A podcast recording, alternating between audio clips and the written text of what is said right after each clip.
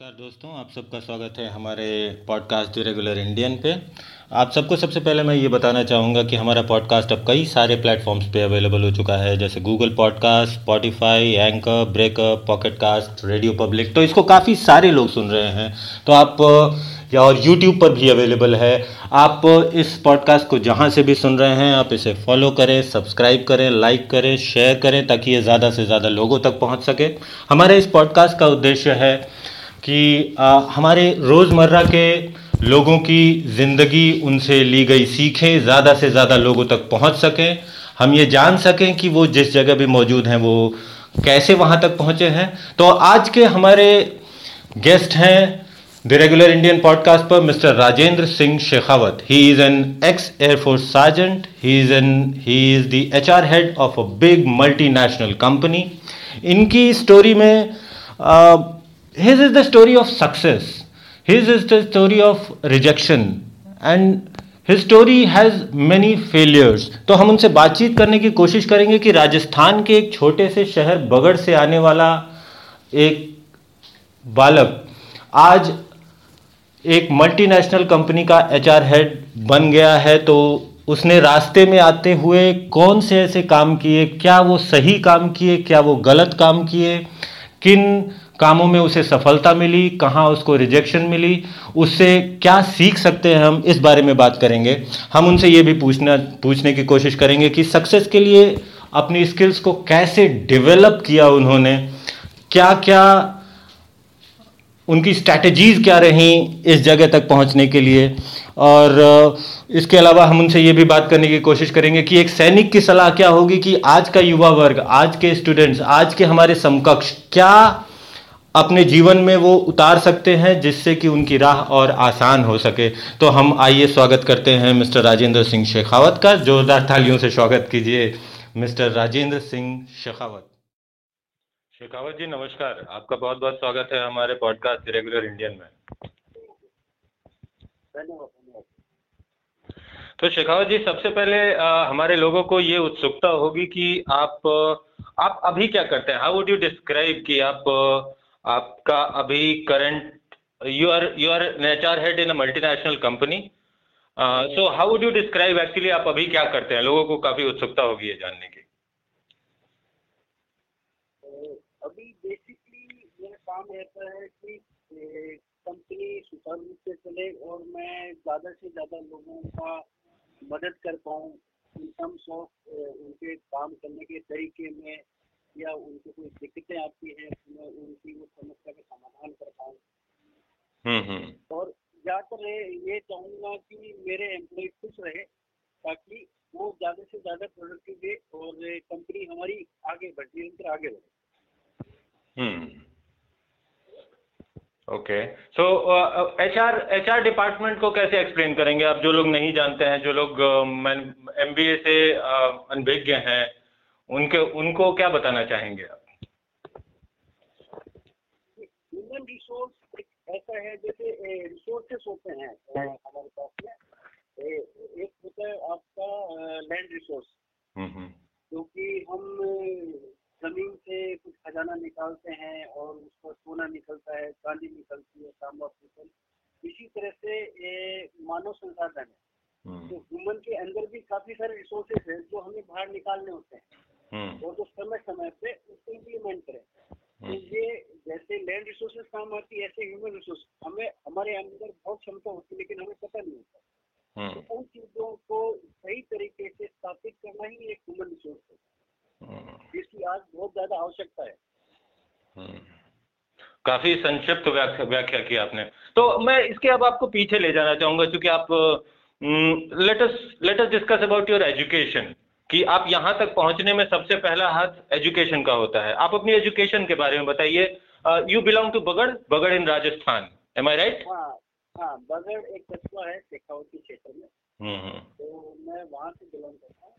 मेरी जो स्कूलिंग हुई है वो गुजरात में हुई है। ओके हाँ, क्योंकि मैं अपने पिताजी के साथ रहता था और मेरे पिताजी एक मध्यम वर्गीय कह सकते हैं कि आई टी आई आईटी करके जॉब करते थे वहाँ पे गुजरात में हम्म, हम्म। और हम उनके साथ रहते थे तो पहले सेवन तक पढ़ाई की है वल्लभ विद्यानगर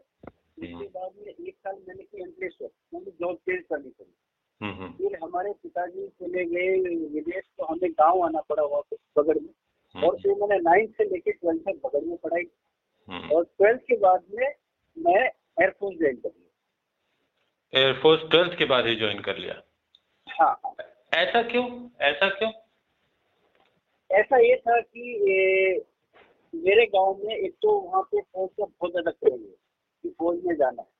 तो मैं एक बार गया तो फौज में लेकिन मुझे रिजेक्ट कर दिया गया वहाँ से क्योंकि मैं अंडर था वहाँ हम्म, हम्म। और एक साथ चार पाँच लोग एयरफोर्स में ज्वाइन कर गए मेरे ही गाँव के तो मेरे ताऊ जी ने प्रेशर डाला कि देखो बाकी लोग जॉब लग रहे तुम लोग क्या करो?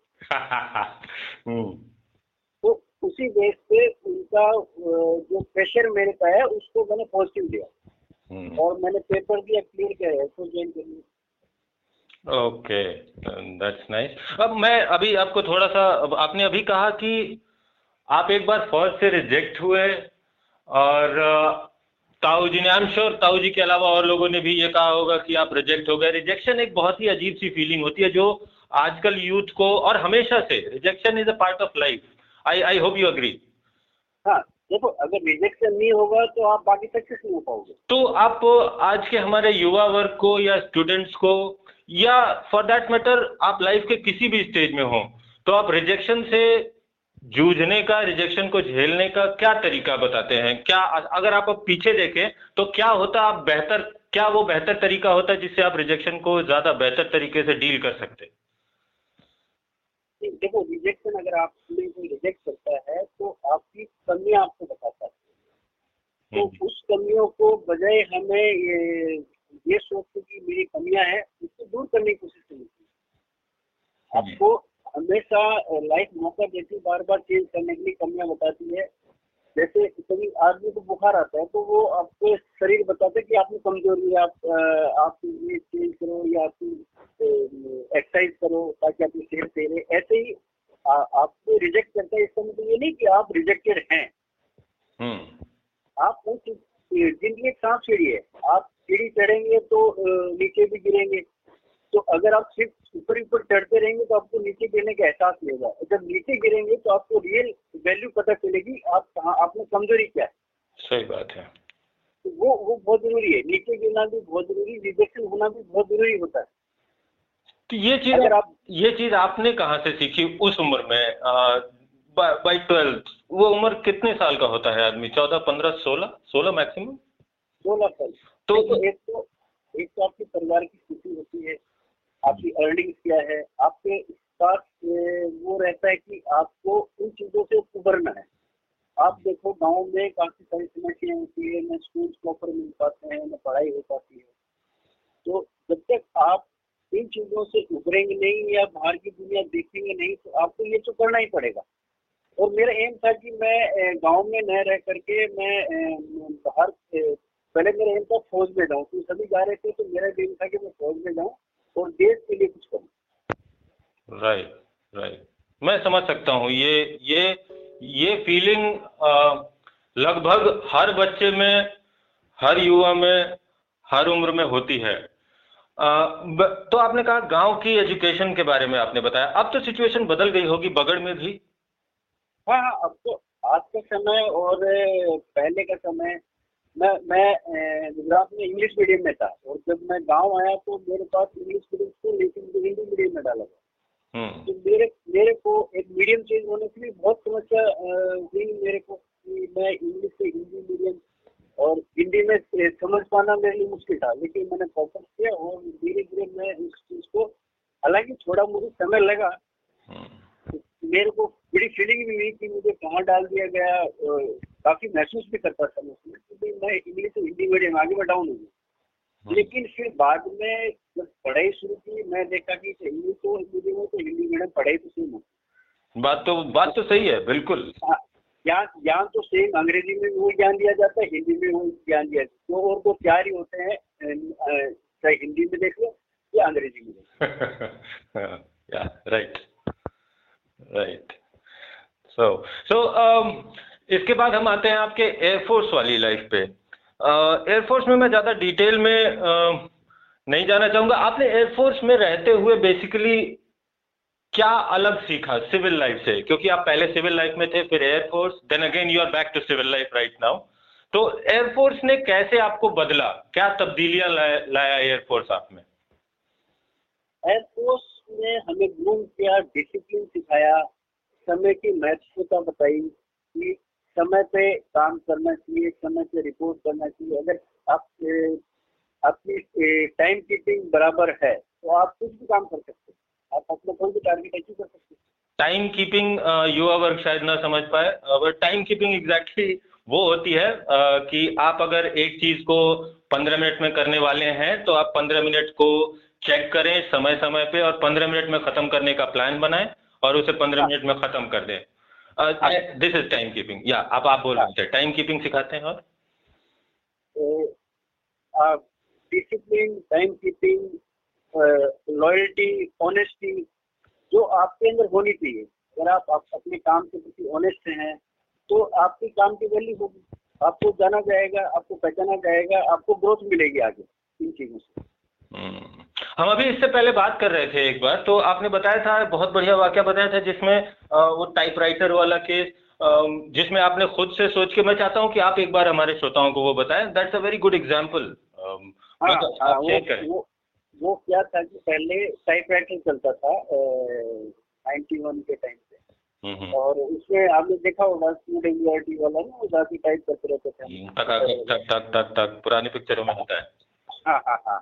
तो वो चार पेज इटली साइज़ के नीचे कार्बन लगाना हम्म। और पिन लगा के उसको टाइप करना और टाइपिंग मिस्टेक नहीं होनी चाहिए हम्म। तो वो सारी करके लेके गए और मैं बॉस के सामने लेके गया और मैं बॉस की कोई मेडिसिन भूल गया उसको मैं डालना हम्म।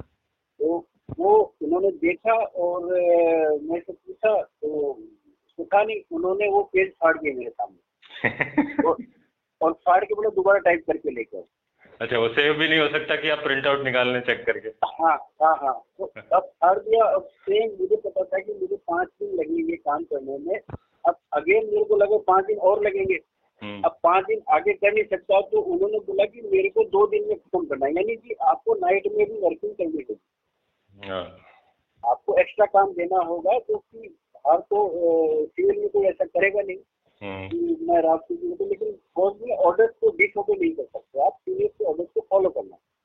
हम्म। और अगर और फॉलो करते हो तो आप ऑर्डर फॉलो करते हो आपके अंदर एक डिसिप्लिन आ जाता है। तो जब मैं हाँ जब मैं देखा कि ऐसा हो गया तो उस समय हैदराबाद में था मेरी पोस्टिंग तो मैं वहाँ जाके कंप्यूटर कोर्स में मैंने बात की कि मैं कंप्यूटर सीखना मेरे को उस समय वो वर्ड स्टार चलता था। वर्ड स्टार करके एक सॉफ्टवेयर चलता था जिसमें टाइपिंग होती हम्म, वहाँ मैंने ज्वाइन किया उसमें मेरी सैलरी थी साढ़े नौ सौ की थी मंथली और सोलह हज़ार फ़ीस थी साढ़े नौ सौ आपकी सैलरी थी और कोर्स की फ़ीस सोलह हज़ार थी। सोलह सोलह हज़ार थी। तो मैं घर में पैसे दिए देता था कोर्स के चक्कर में और मैंने वो कोर्स स्टार्ट किया। हम्म। करते करते मैं वहाँ सीखा सीख के बाद में हमारे एयरफोर्स में दो कंप्यूटर हुआ करते थे मौसम हुआ met met department met department हाँ तो वहाँ पे क्या था कि पहले कंप्यूटर के अंदर जाना है जैसे मंदिर में प्रवेश करना जूते निकालो चप्पल निकालो मिट्टी नहीं जानी चाहिए तो मैं वहाँ पे जो मौसम विभाग के अधिकारी उनसे मैंने परमिशन मांगा कि सर मुझे प्रैक्टिस के लिए दे दिया जाए क्योंकि क्लास तो आधे घंटे की होती थी लेकिन प्रैक्टिस करना बहुत ज़रूरी है। तो प्रैक्टिस के लिए मैंने सेम वो पेज थे वो पेज मैंने वहाँ भी डालना टाइप तो कर रहा था साथ साथ में मैंने वो पेज वहाँ कंप्यूटर में भी फ़ीड करने स्टार्ट किया।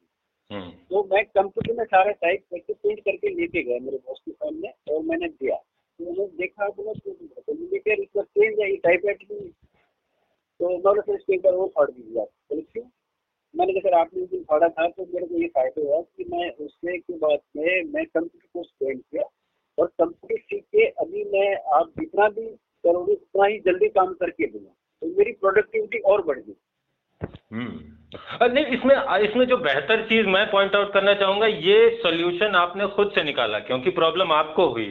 सिस्टम सिस्टम ने आपके लिए नहीं निकाला आदमी को खुद ही अपने लिए नई टेक्नोलॉजी नए हेल्प ढूँढने पड़ते हैं। वो एक एटीट्यूड एक वही एटीट्यूड है जो आपको बाकी लोगों से अलग करता है। अगर सभी टाइपिंग कर रहे हैं और आप भी टाइपिंग कर रहे हैं that doesn't make a difference much of a difference basically आप दुनिया के बराबर है। अगर आगे बढ़ना है तो आपने कंप्यूटर सीखा अलग से। आपको भीड़ से अलग रहना ही पड़ेगा। अगर आपको आगे बढ़ना है तो भीड़ का नहीं करनी भीड़ से अलग रहना। भीड़ से अलग रह के आपको कोई मुकाम हासिल कर सकते गुड हम्म। तो अच्छा आप आपने पहले बताया था कि आपने ट्वेल्थ के बाद एयरफोर्स ज्वाइन की। व्हाट अबाउट फर्दर एजुकेशन मैं एयरफोर्स में जाके फिर मैंने ग्रेजुएशन स्टार्ट किया उस्मानिया से। ये क्यों किया? क्योंकि आपके पास ऑलरेडी जॉब थी। नहीं जॉब भी थी और उसमें क्या था एक तो जैसे मुझे शादी करनी थी। तो हाँ शादी में क्या थी मेरे क्राइटेरिया था मेरे टाइम में हमारे राजस्थान में लड़कियाँ बहुत कम पढ़ी लिखी होती थी। एजुकेशन गर्ल चाइल्ड के एजुकेशन बहुत कम हुआ करता था। हम्म, हम्म। ना के बराबर था। हम्म, तो जब मैं एयरफोर्स में आया तो मेरा ये क्राइटेरिया था कि मैं शादी करूँ तो एक मिनिमम ग्रेजुएट से करूँ। अब ग्रेजुएट से करने के लिए फिर मेरे को वो बताऊँगा प्रेशर आया कि किसी ने कहा आप तो ट्वेल्थ पास आप ग्रेजुएट लड़की देख रहे हैं। तो वो भी मेरे को सीन लगी तो मैंने कहा मेरी क्वालिफिकेशन अगर किसी से शादी करूँ उसकी तो होनी चाहिए। बिल्कुल। हाँ, तो फिर इसीलिए मैंने ग्रेजुएशन की और ये मेरी करियर ग्रोथ के लिए भी मेरे फ़ायदेमंद थी आगे करियर ग्रोथ के लिए। कैसे? हम अगर पढ़ाई आगे करते हैं और इंटर डिपार्टमेंट प्रमोशन होते हैं तो उसमें भी एजुकेशन जोड़ती है आप ओके हाँ, तो एक तो वो था।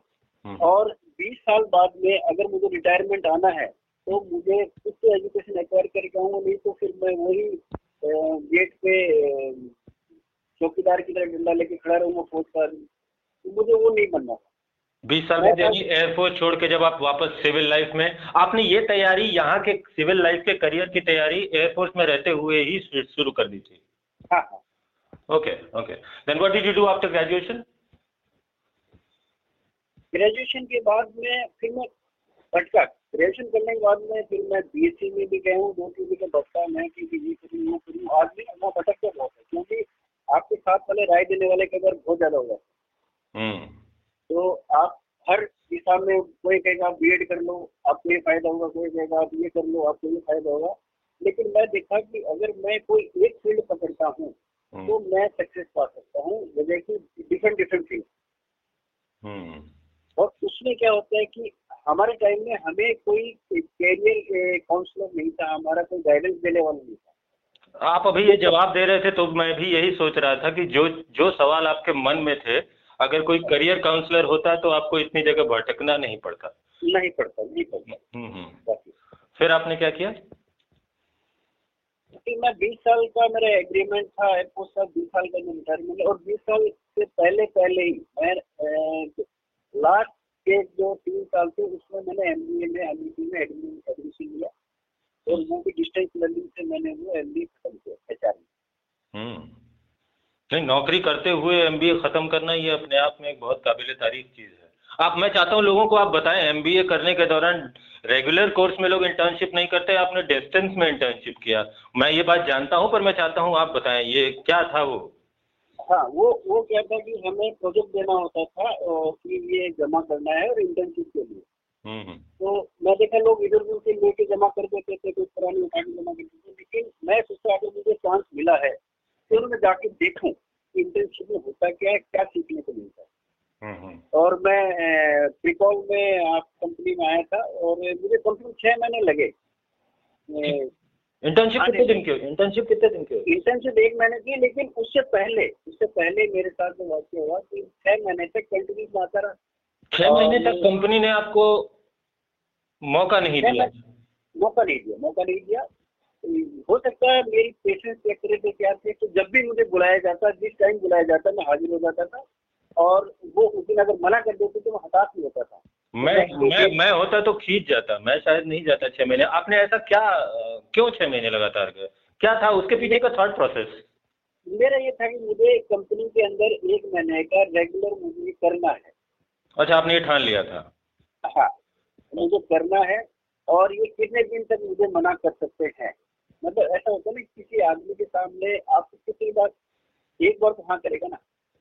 जैसे बोला है कि ना तो रहती रहती है लेकिन रोज अगर जाओगे तो उसको भी लगेगा कि ये बंदा रोज आता है तो ये बड़ा ऑनेस्ट है बड़ा समय का पाबंद है चीज़ों को फॉलो करने वाला है तो उस तरह से वो अलाउ भी कर देते हैं। हम्म यानी आप अगर एक चीज़ ठान लें तो उसके पीछे लगे रहें। हाँ। राइट राइट फिर आप आप बता रहे थे एक महीने की इंटर्नशिप की आपने? इंटर्नशिप की वहाँ मैंने वहाँ पे सारी चीज़ें मुझे सिखाई गई कैसे क्या होता है एच आर प्रोसेस वगैरह सारी चीज़ें बताई गई मुझे। एक महीने करके फिर आया फिर आपने M B A clear M B A clear किया हम्म।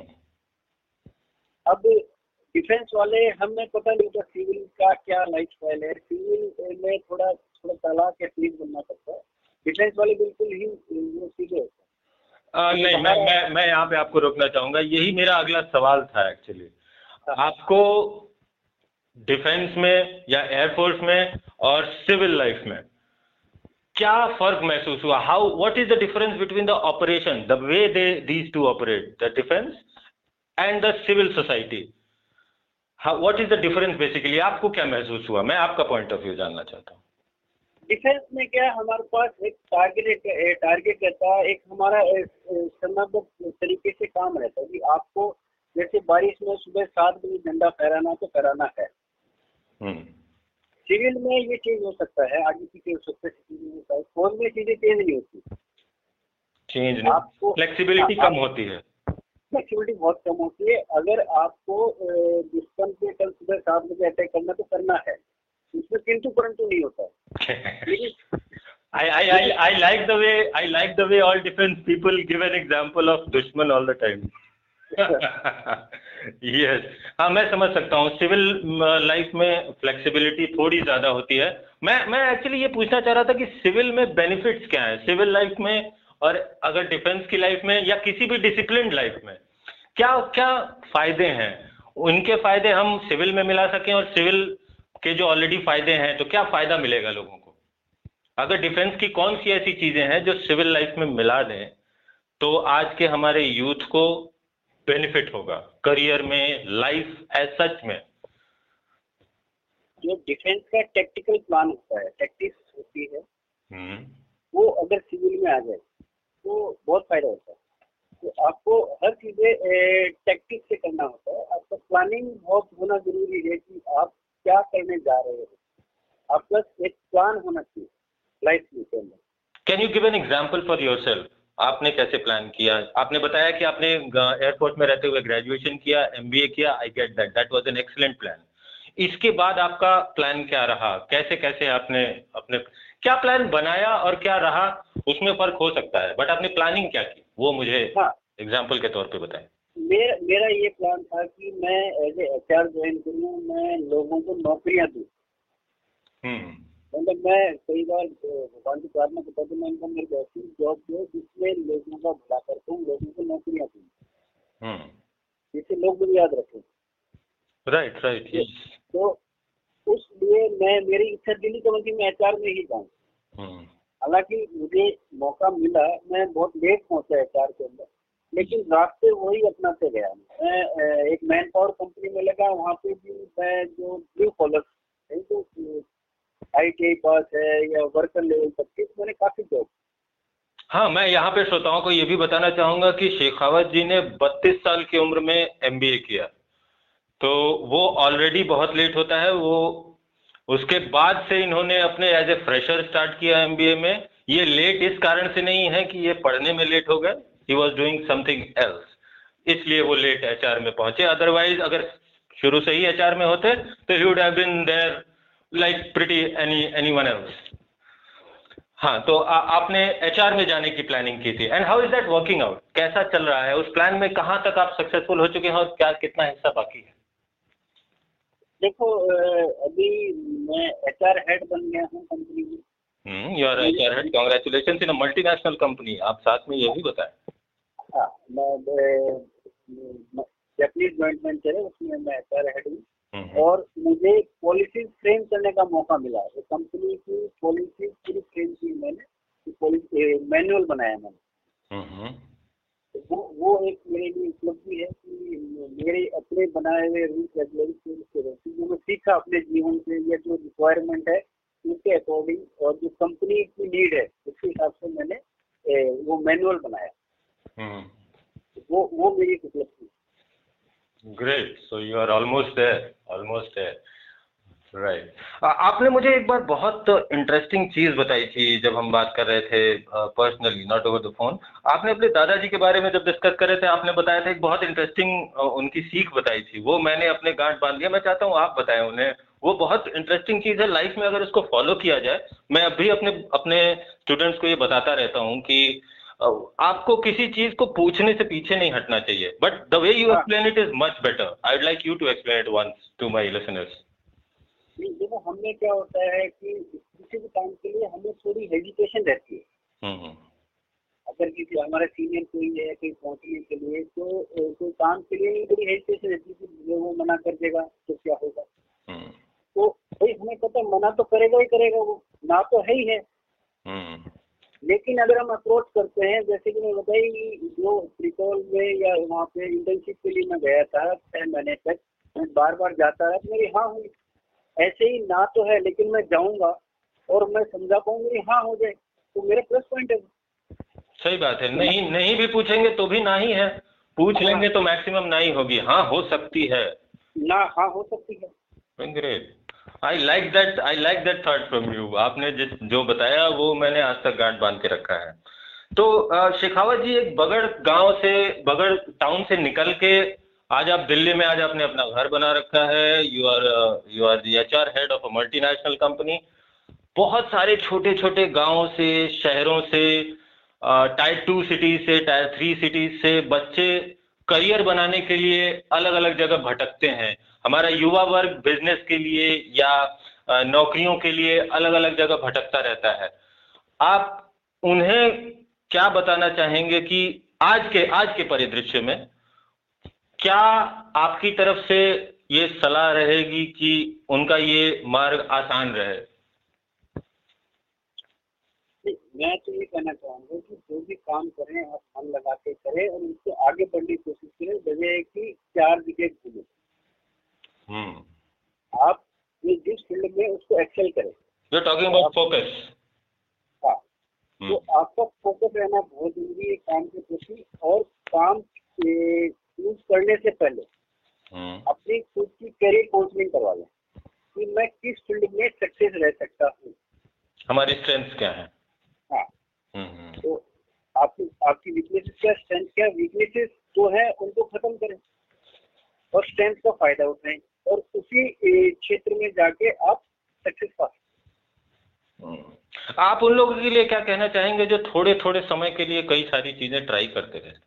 ये एक बहुत बड़ी दिक्कत है, बहुत बड़ी प्रॉब्लम है आज के समय में जो मैंने देखा है या अनुभव किया है नहीं जो छोटी छोटी चीज़ों में ट्राई करते हैं सिवाय नुकसान का कुछ नहीं है क्योंकि मैं खुद मैंने भी अपना बिज़नेस भी चलाया था दुकान भी खोली थी उसमें पैसा लगाया घूम फिर के मुझे लास्ट में मेरे फोकस पे ही आना पड़ा जो मेरी जो मैं चाहता था तो हम्म। आप एक ही चीज़ करें जिसमें आपको कामयाबी मिले और वो जिसमें आप कामयाब हो वजह है कि चार चीज़ ट्राई करने से।